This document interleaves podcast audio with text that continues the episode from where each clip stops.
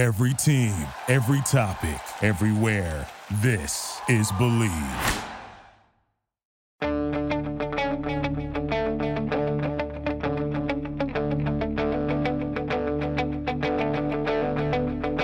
Ich warte seit Wochen auf diesen Tag und tanz vor Freude über den Asphalt, als wär's ein Rhythmus, als gäb's ein Lied, das mich immer weiter durch die Straßen zieht. Komm dir entgegen. Hallo and welcome to Gegenpressing, the Bundesliga podcast. Um, not Bundesliga in this show, anyways. Um, don't worry, we'll be back with Bundesliga in the end of the week. But this episode is all about the German national team. And, um, you know, World Cup qualification is more or less wrapping up, and we're getting to see Germany play in these international friendlies and Hansi Flick experimenting. Um, and I think we, we kind of just decided to do a little bit of a special podcast this week during this international break. And that, as always, helping me with the show is uh, Stefan Bienkowski. Stefan, how's it going? Yeah, I'm doing very, very well indeed. Um, I had a very funny moment this weekend. Uh, I, I, was I was texting you, but texting you about this on Sunday that I actually had a listener from the show come up to me in the pub on Saturday. I had a rare Saturday night off, so I spent the day um, enjoying the fruits of my labour in a beer garden in Glasgow, actually, in the sun, if you can believe it, in Scotland. Uh, and at one point in the night, a, a, really nice guy called Dylan came up to me and said hello, and he said he's a big fan of the show, and he wanted to say hello to you as well, Manu. So promised I'd give him a shout on the podcast. Pleasure to meet him, and yeah, it's always nice to meet you know listeners and stuff. And you know, we're talking to Chris about it, and he says he's bumped into a few in Germany before, so it's always nice. And yeah, if, if any listeners ever come up to us and are wondering, wow, can I buy those guys a beer? Yes, you absolutely can. Come and offer to buy us a beer. Yeah, hundred uh, percent. First of all, it's really cool that you randomly ran into someone. Um, uh, second, you know I, I, should also add, by the way, he is a disgruntled Hertha Berlin fan. Ooh, so I'm sorry. Our, yeah, our, our, our condolences. And I said, "Do you have any other teams you might like?" And he said, "I also like Hamburg." I was like, "Oh my god, this poor guy." Oh man, uh, my condolences. That that's not great. Um, yeah. Um, we're not going to talk about Hertha and Hamburg today, but I'm pretty sure we will soon. I think those are two very interesting stories, and I think we're actually going to have a special guest on HSV at some point. But yeah, we're going to talk about the German national team. We're going to break it up into three parts: defense, midfield, and attack. And I think we're going to start talking about defense after the break.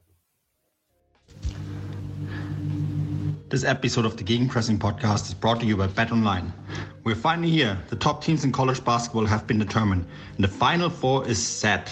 Looking to wager on these games or the national championships? Head over to betonline.ag on your desktop or your mobile device to sign up today and receive your 50% welcome bonus on your first deposit. Just use our promo code BLEAV to get started. That's B L E A V.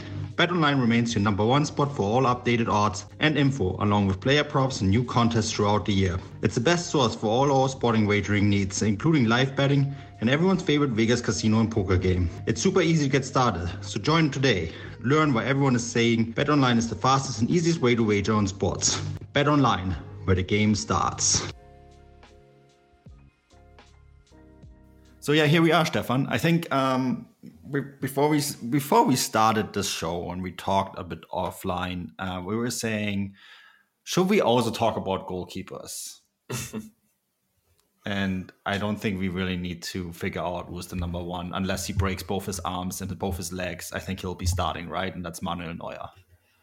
Yeah, exactly. I mean, I know we talked last week about uh, you know how how nice it would be to have Trapp potentially fill into that spot eventually. But you know, Manuel Neuer has been very vocal about his desire to win this tournament with Germany. He looks back to his best for Bayern.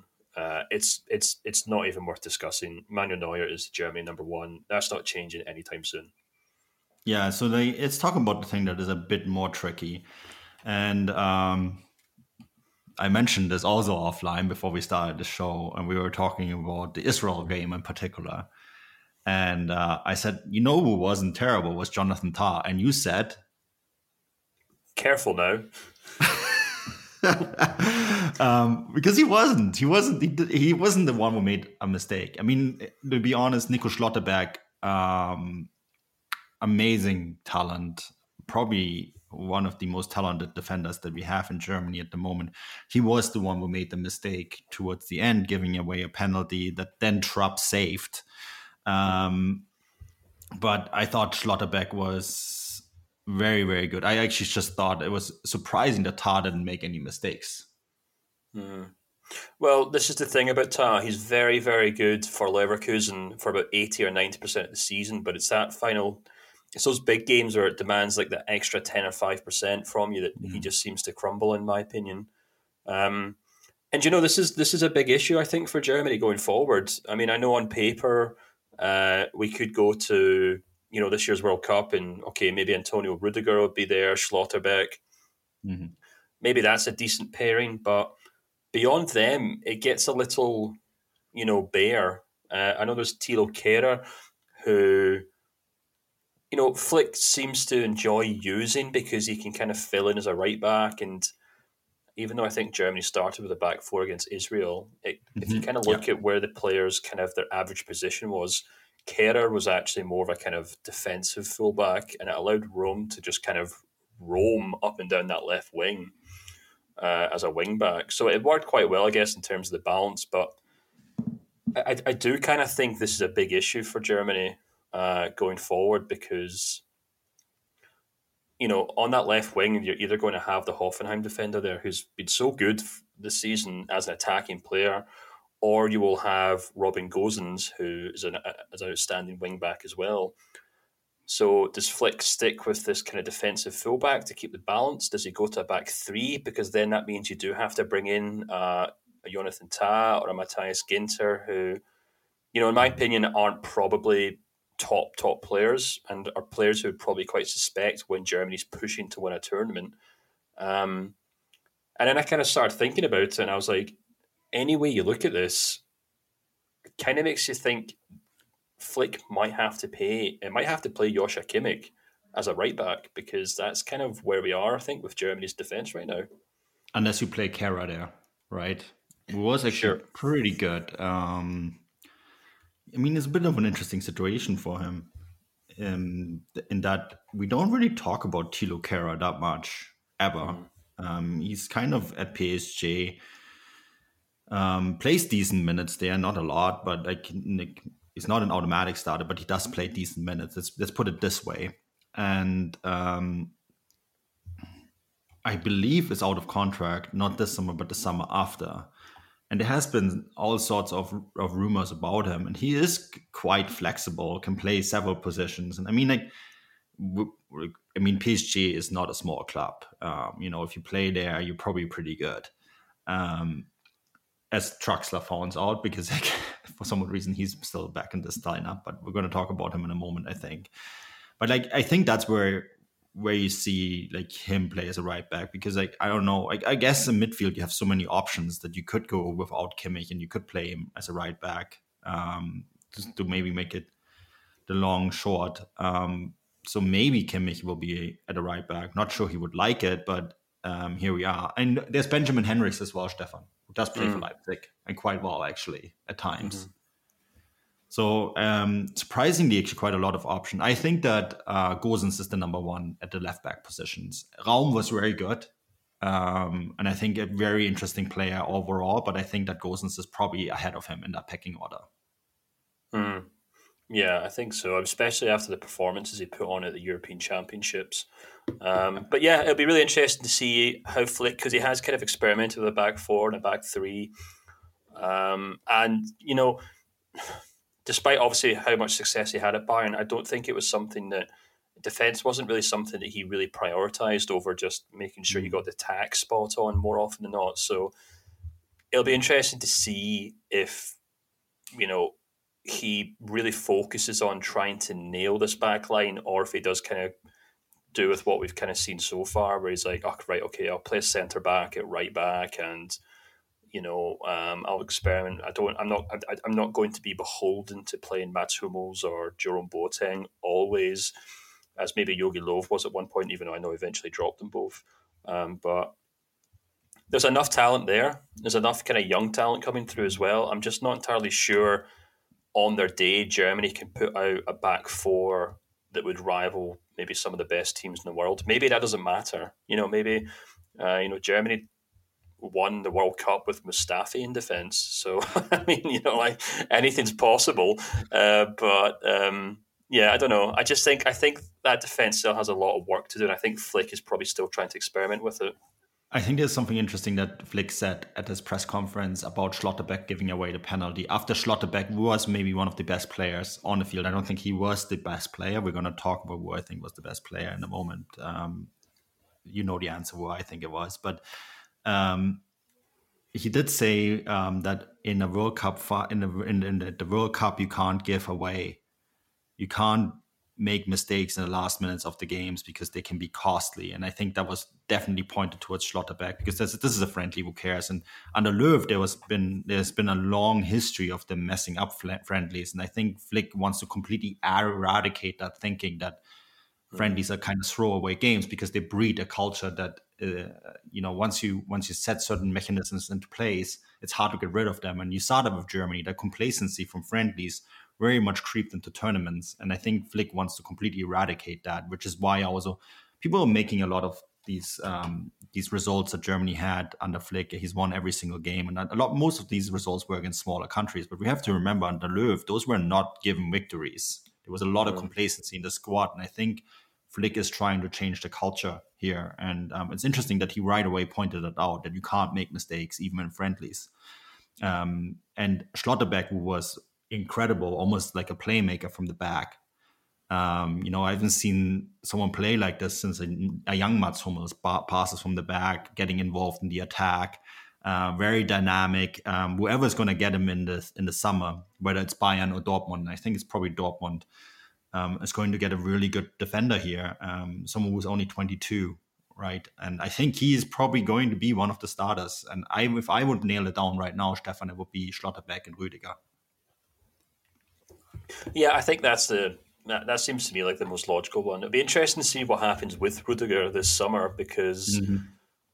you know there's a lot of clubs apparently interested him in him. Um, he's had a very good season with Chelsea, but you know he's not the youngest by any means. I mean, I'm not not suggesting he's old at all. He's only 29, but you know if if if, if Flick is looking at this squad and thinking, right, well, I'm I'm the new head coach. I'm going to have to build a squad here. Um, who do I build it around? And it probably is going to be Schlotterbeck, and Rudiger will probably play as a as an accompanying part of that. Um, mm. But yeah, no, I, I, I totally agree with you, and I, I, think we'll just have to kind of see what happens going into the future. The experienced centre back in Rudiger and the young and up and coming centre back, uh, the future in Nico Schlotterbeck. I think that makes for a good pairing. And then I think left is going to be Gosens, and then right. You know that I that now that you put it in my head, I actually think it could be Kimmich. Well, I've I've got a theory as to why it might be Kimmich, but we could talk about that, that in the next section. Yeah, because like we are going to talk about the midfield after this break.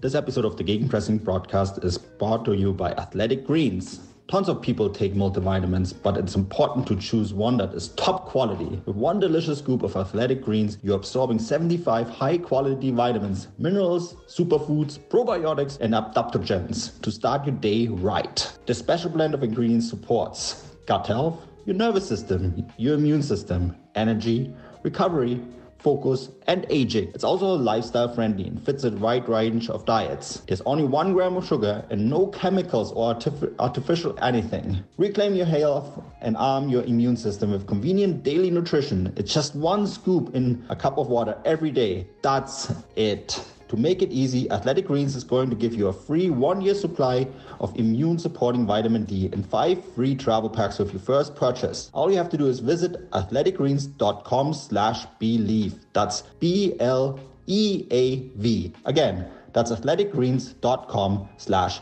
bleav. These statements have not been evaluated by Food and Drug Administration. These products are not intended to diagnose, treat, cure, or prevent any disease. Athletic Greens, take ownership of your health. Yeah, midfield.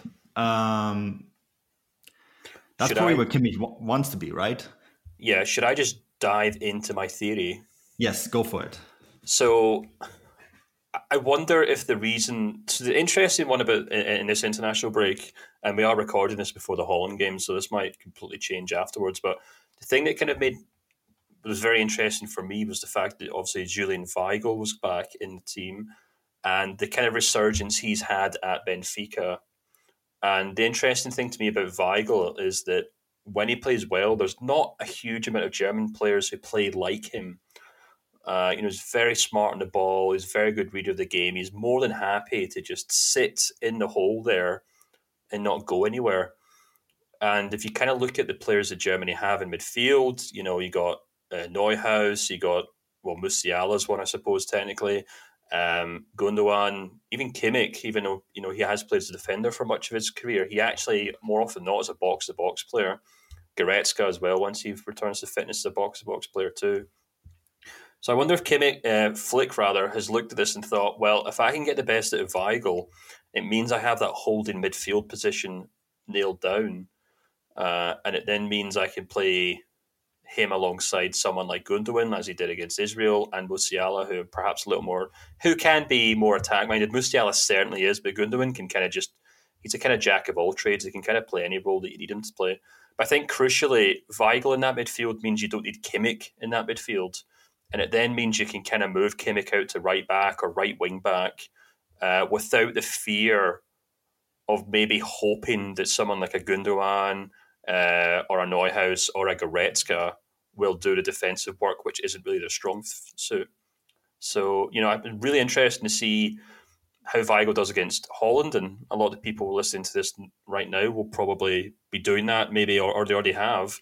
But going into the World Cup this year, it'll be interesting to see if Weigl does, does continue playing a, a stronger and stronger role for Germany. Yeah, that's a really good theory. Um, and Stach too, right? Anton Stach comes in yeah. from Mainz, and they were also talking as him as a possible Kimmich replacement. And now that you're saying that, both are probably Kimmich replacements because Kimmich might play a different role, and it does kind of make sense. And there's a lot of midfielders in this team. Like you mentioned Neuhaus, uh, Gundogan. I think is a is a locked in starter unless he's he's not healthy, right? Um, he he definitely is going to get start, and he he wore the captain's armband in this game too which tells you quite a bit about how important uh, Flick thinks he is. Um, obviously, Neuer is going to be the captain when he's back, but um, for the time being, it was Gundogan. Um, and that's, yeah, I, I, think you might be right because it's going to be Gundogan, and then it could be Weigl, Goretzka, Neuhaus, Stach, um, you name it, right? Maybe even Musiala if he drops back. Um, so it makes sense. Kimmich might be that right back. And um, we had that situation, of course, before when when Flick was still with the German national team under Joachim Löw. That they had Philipp Lahm, who really wanted to play midfield uh, because that was where Pep Guardiola put him, and they tried that at the World Cup. And this is where Mustafi comes in, and Germany probably won the World Cup because Mustafi got hurt, and that forced Löw to play Lahm as a right back, um, and that probably ended up them winning the World Cup um, because Mustafi was definitely a little bit of a danger zone on the right there. So, yeah, I mean, it's quite possible that Kimmich will have to bite the same bullet and Lahm did. Yeah, he's almost a victim of his own success, isn't he? Yeah. Um, but yeah, I, this is what's always going to happen with Germany because they always produce so many good, outstanding uh, midfielders. Um, but unlike at Bayern Munich, where they desperately, desperately need more midfielders. Flick has a whole array of players. I mean, this team, this current squad for these international games doesn't even have Goretzka in it. Mm. Um, you know, who would be starting no matter what. Dahoud as well is another one who's had a strong season for Dortmund. So there's a whole range of players who can kind of fill in that in, in, in that in, in that team, uh, especially in the kind of Kimmich role, and kind of leave him to play at right back. And I think it offers more balance there to have him out there. Um, and yeah, I mean, the only other thing that's kind of interesting to me is that when you kind of look through that roster of midfielders in this in this team right now, there's a lot of players there who could end up having quite turbulent summer transfer windows. Mm. You know, um, Florian Neuhaus is one who his season's kind of unraveled. Not his season, sorry, his career's kind of unraveled a bit at Gladbach he was going from strength to strength, and it's form, and he seems to be distracted by interest from elsewhere. He had, I wouldn't say he's had a very good season. Whether he moves on or has another summer of rumours and doesn't really get his head straight, we have to wait and see. Gundogan's another one who's waiting for a new contract at Man City. There's rumours that he might be leaving.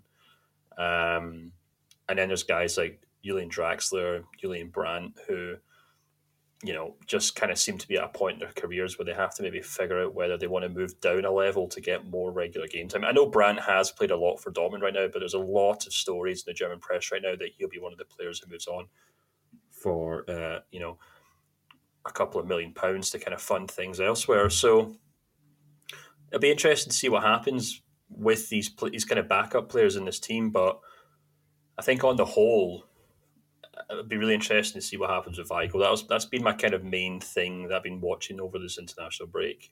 Why is Weigl in that team? Is he there mm. to hmm. replace Kimmich? Let's see what happens going forward. Yeah, I think your your theory about Weigl is a good one. Um, I didn't think of it before you mentioned it, but now that you have, I can't get it out of my head. It, it makes total sense. It absolutely does, especially because he's been very good for Benfica, deep Champions League run too, and you know he's he's looked very good there. Um, yeah, uh, going a little bit further up the field nowadays, I want to talk about a guy who I think is one of the most elegant players I've seen play for Germany in a very long time, and I made this. Uh, bear with me here. I made this statement before we recorded this podcast, and then you said right away we should be probably recording this. But he reminds me, oddly enough, of a little bit of a mix between Michael Ballack and Thomas Müller. Uh, and I'm talking about Jamal Musiala here. Mm.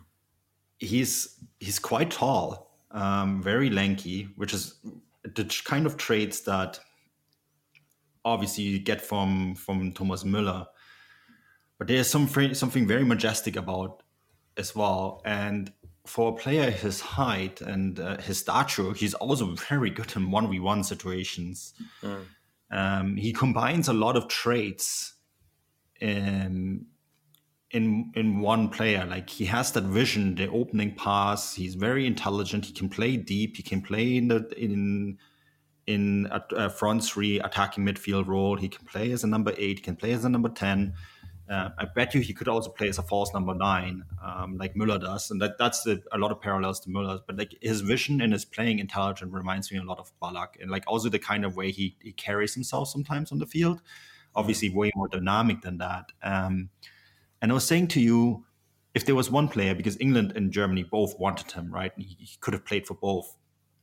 Um, if there was one player that neither side could afford to lose, it would have been him um, neither England or Germany could afford to lose him because he fits a player profile that neither country have a lot of players. Germany don't have a lot of 1v1 players. England have quite a few, but they don't have a 1v1 player with great vision.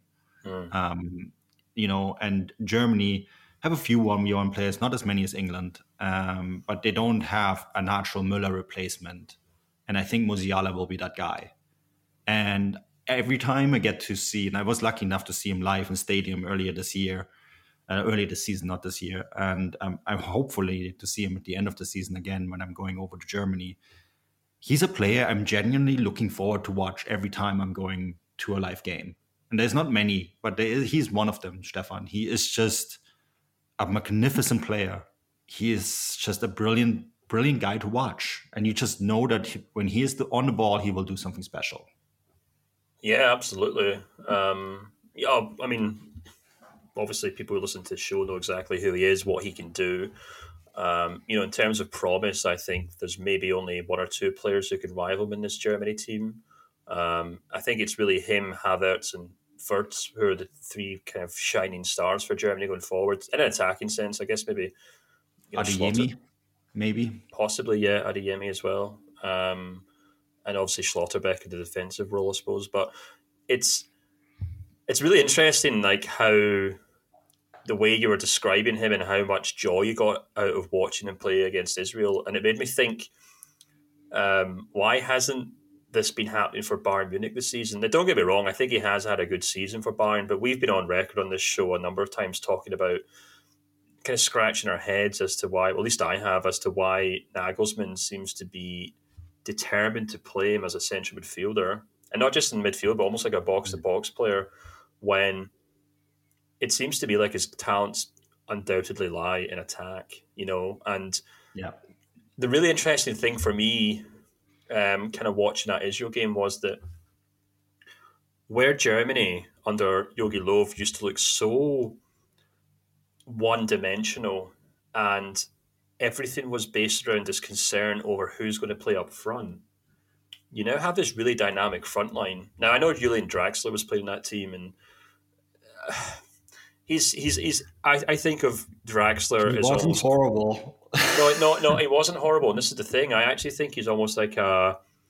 It's it's it's quite it's quite a what's the best way to describe it? He's a tragic figure in German mm. football because I think people forget just how incredible Julian Draxler was when he came through. Um, you know, he was. I mean, to describe him to people who maybe didn't watch him at you know Schalke, Wolfsburg, whatever, he was almost like a Kevin De Bruyne before Kevin De Bruyne to an extent, mm-hmm. and he's just kind of allowed his career just to kind of fritter away in Paris, which is a real shame. I mean, I think he might be really pushing for a move, possibly back to the Bundesliga next season, which would be great because he's 28, so he's still got plenty of time left to kind of turn his career around. But the thing about Draxler and what you were saying about Musiala there is that he's tall. You know, he's a big, tall player who can really gallop up and down that wing. You've then got Kai Havertz as well, who just seems to be, you know, becoming more and more of like this, uh, um, you know, all encompassing centre forward. I mean, the way that I watched him play against Israel, he looked like a like a, a like a complete forward, a guy who can you know outpace his runner, his defenders, uh, the guy who can kind of dance by markers when they try and go one on one with him.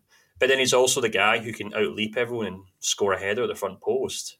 And when you then add someone like Timo Werner to that lineup, who, okay, he's not had a great season, but what people forget about Werner is that he's so hard to play against because physically his attributes are insane. You're talking about a guy who's like a sprinter uh, mm. who's he's a very smart player. I don't think he gets enough credit for the movement that he does off the ball as well, which is obviously why Thomas Tuchel still values him so much.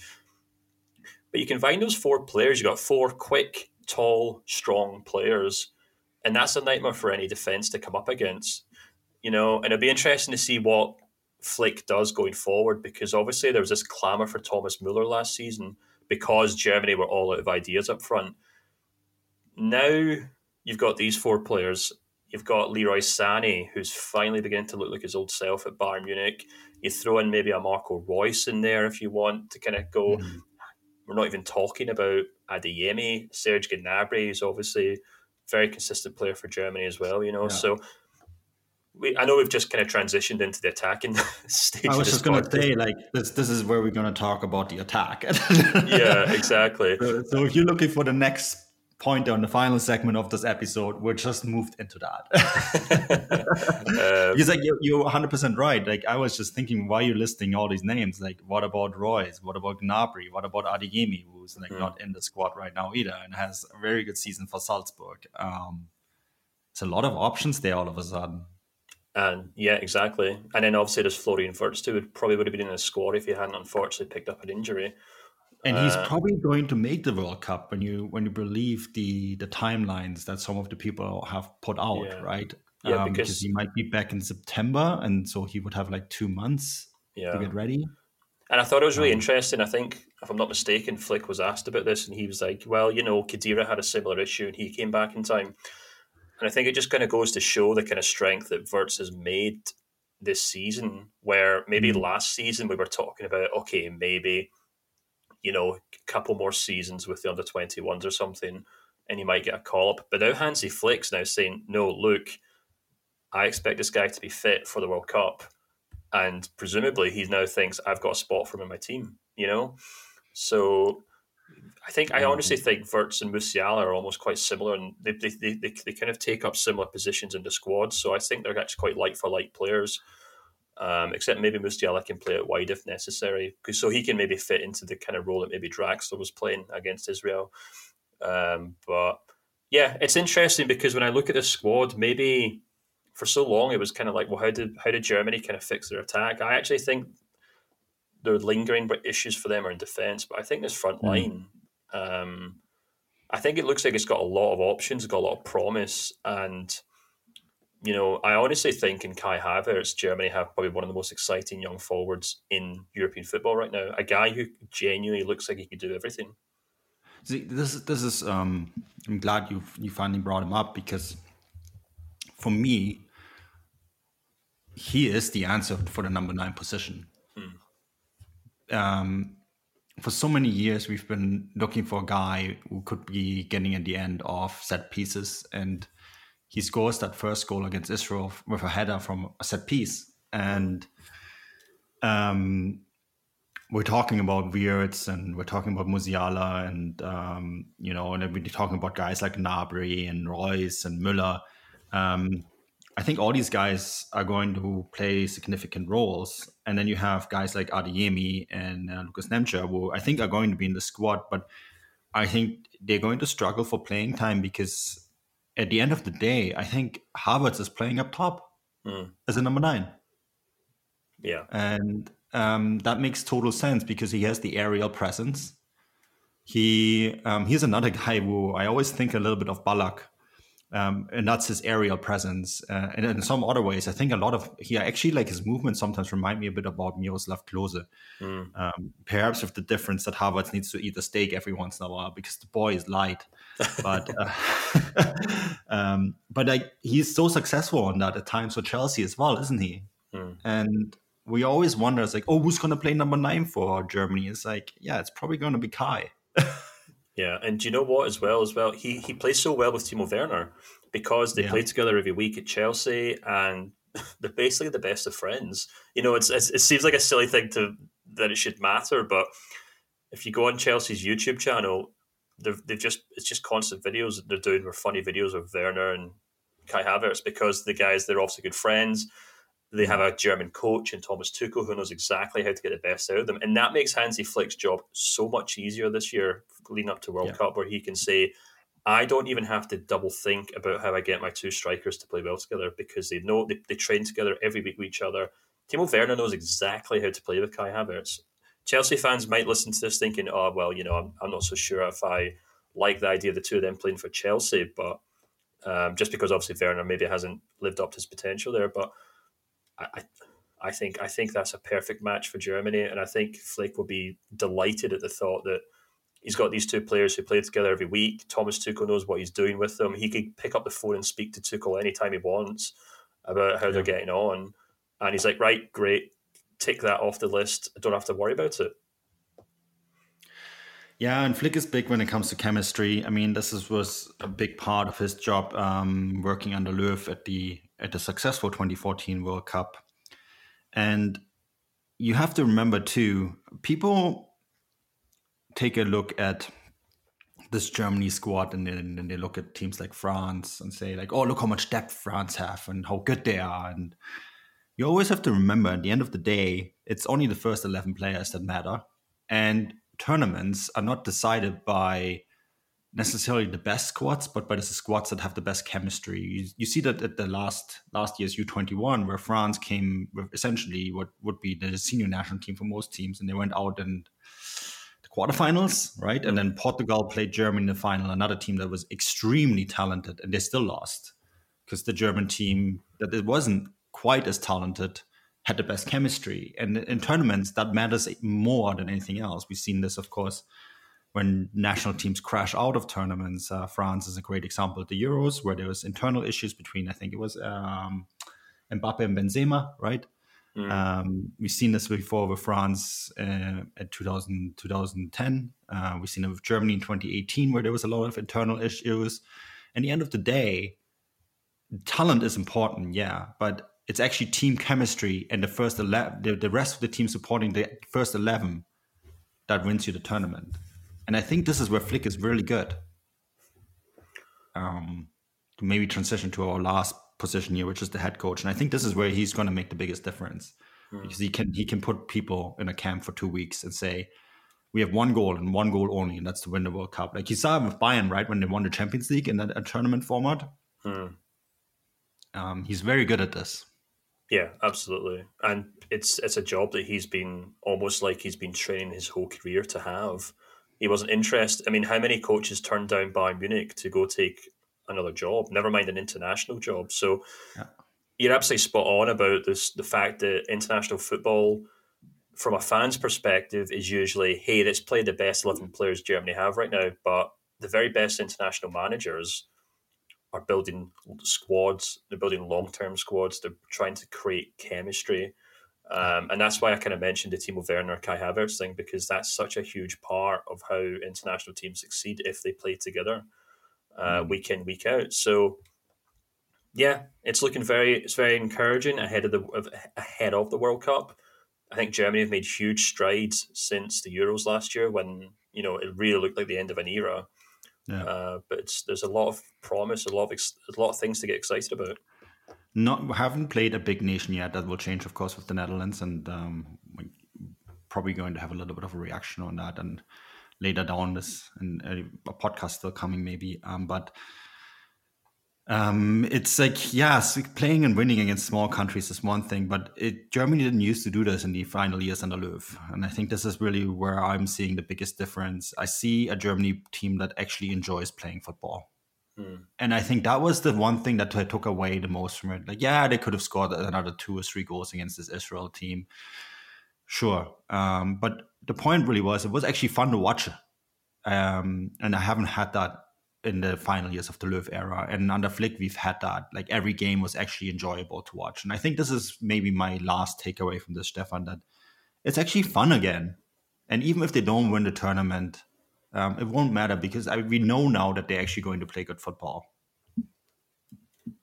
Yeah, I, I couldn't agree more. To be honest with you, um, it's very exciting, and yeah, the, obviously the Holland game will be really interesting. Obviously, listeners maybe already know how that game went. Maybe they got thumped 5 0 and everything we said in this podcast like means nothing at all. But uh, uh, but yeah, no, we'll see what happens. And but no, I think as things stand, very encouraging for Germany as things as as things look going forward this year as well. Exactly. Well, that's it from this week. Uh, this show is presented to you by Bet Online. Uh, please leave us a review if you've listened to this point. I really encourage that. It really helps us grow the show as well. And yeah, reach out anytime. If you see us in a pub and you want us buy a beer, great. We really appreciate that as well. And until next time, auf Wiedersehen.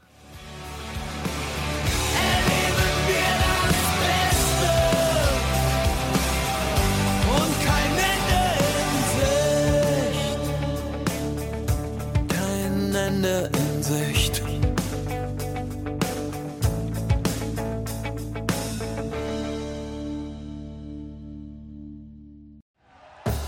Thank you for listening to Bleav. You can show support to your host by subscribing to the show and giving us a five star rating on your preferred platform. Check us out at Bleav.com and search for B L E A V on YouTube.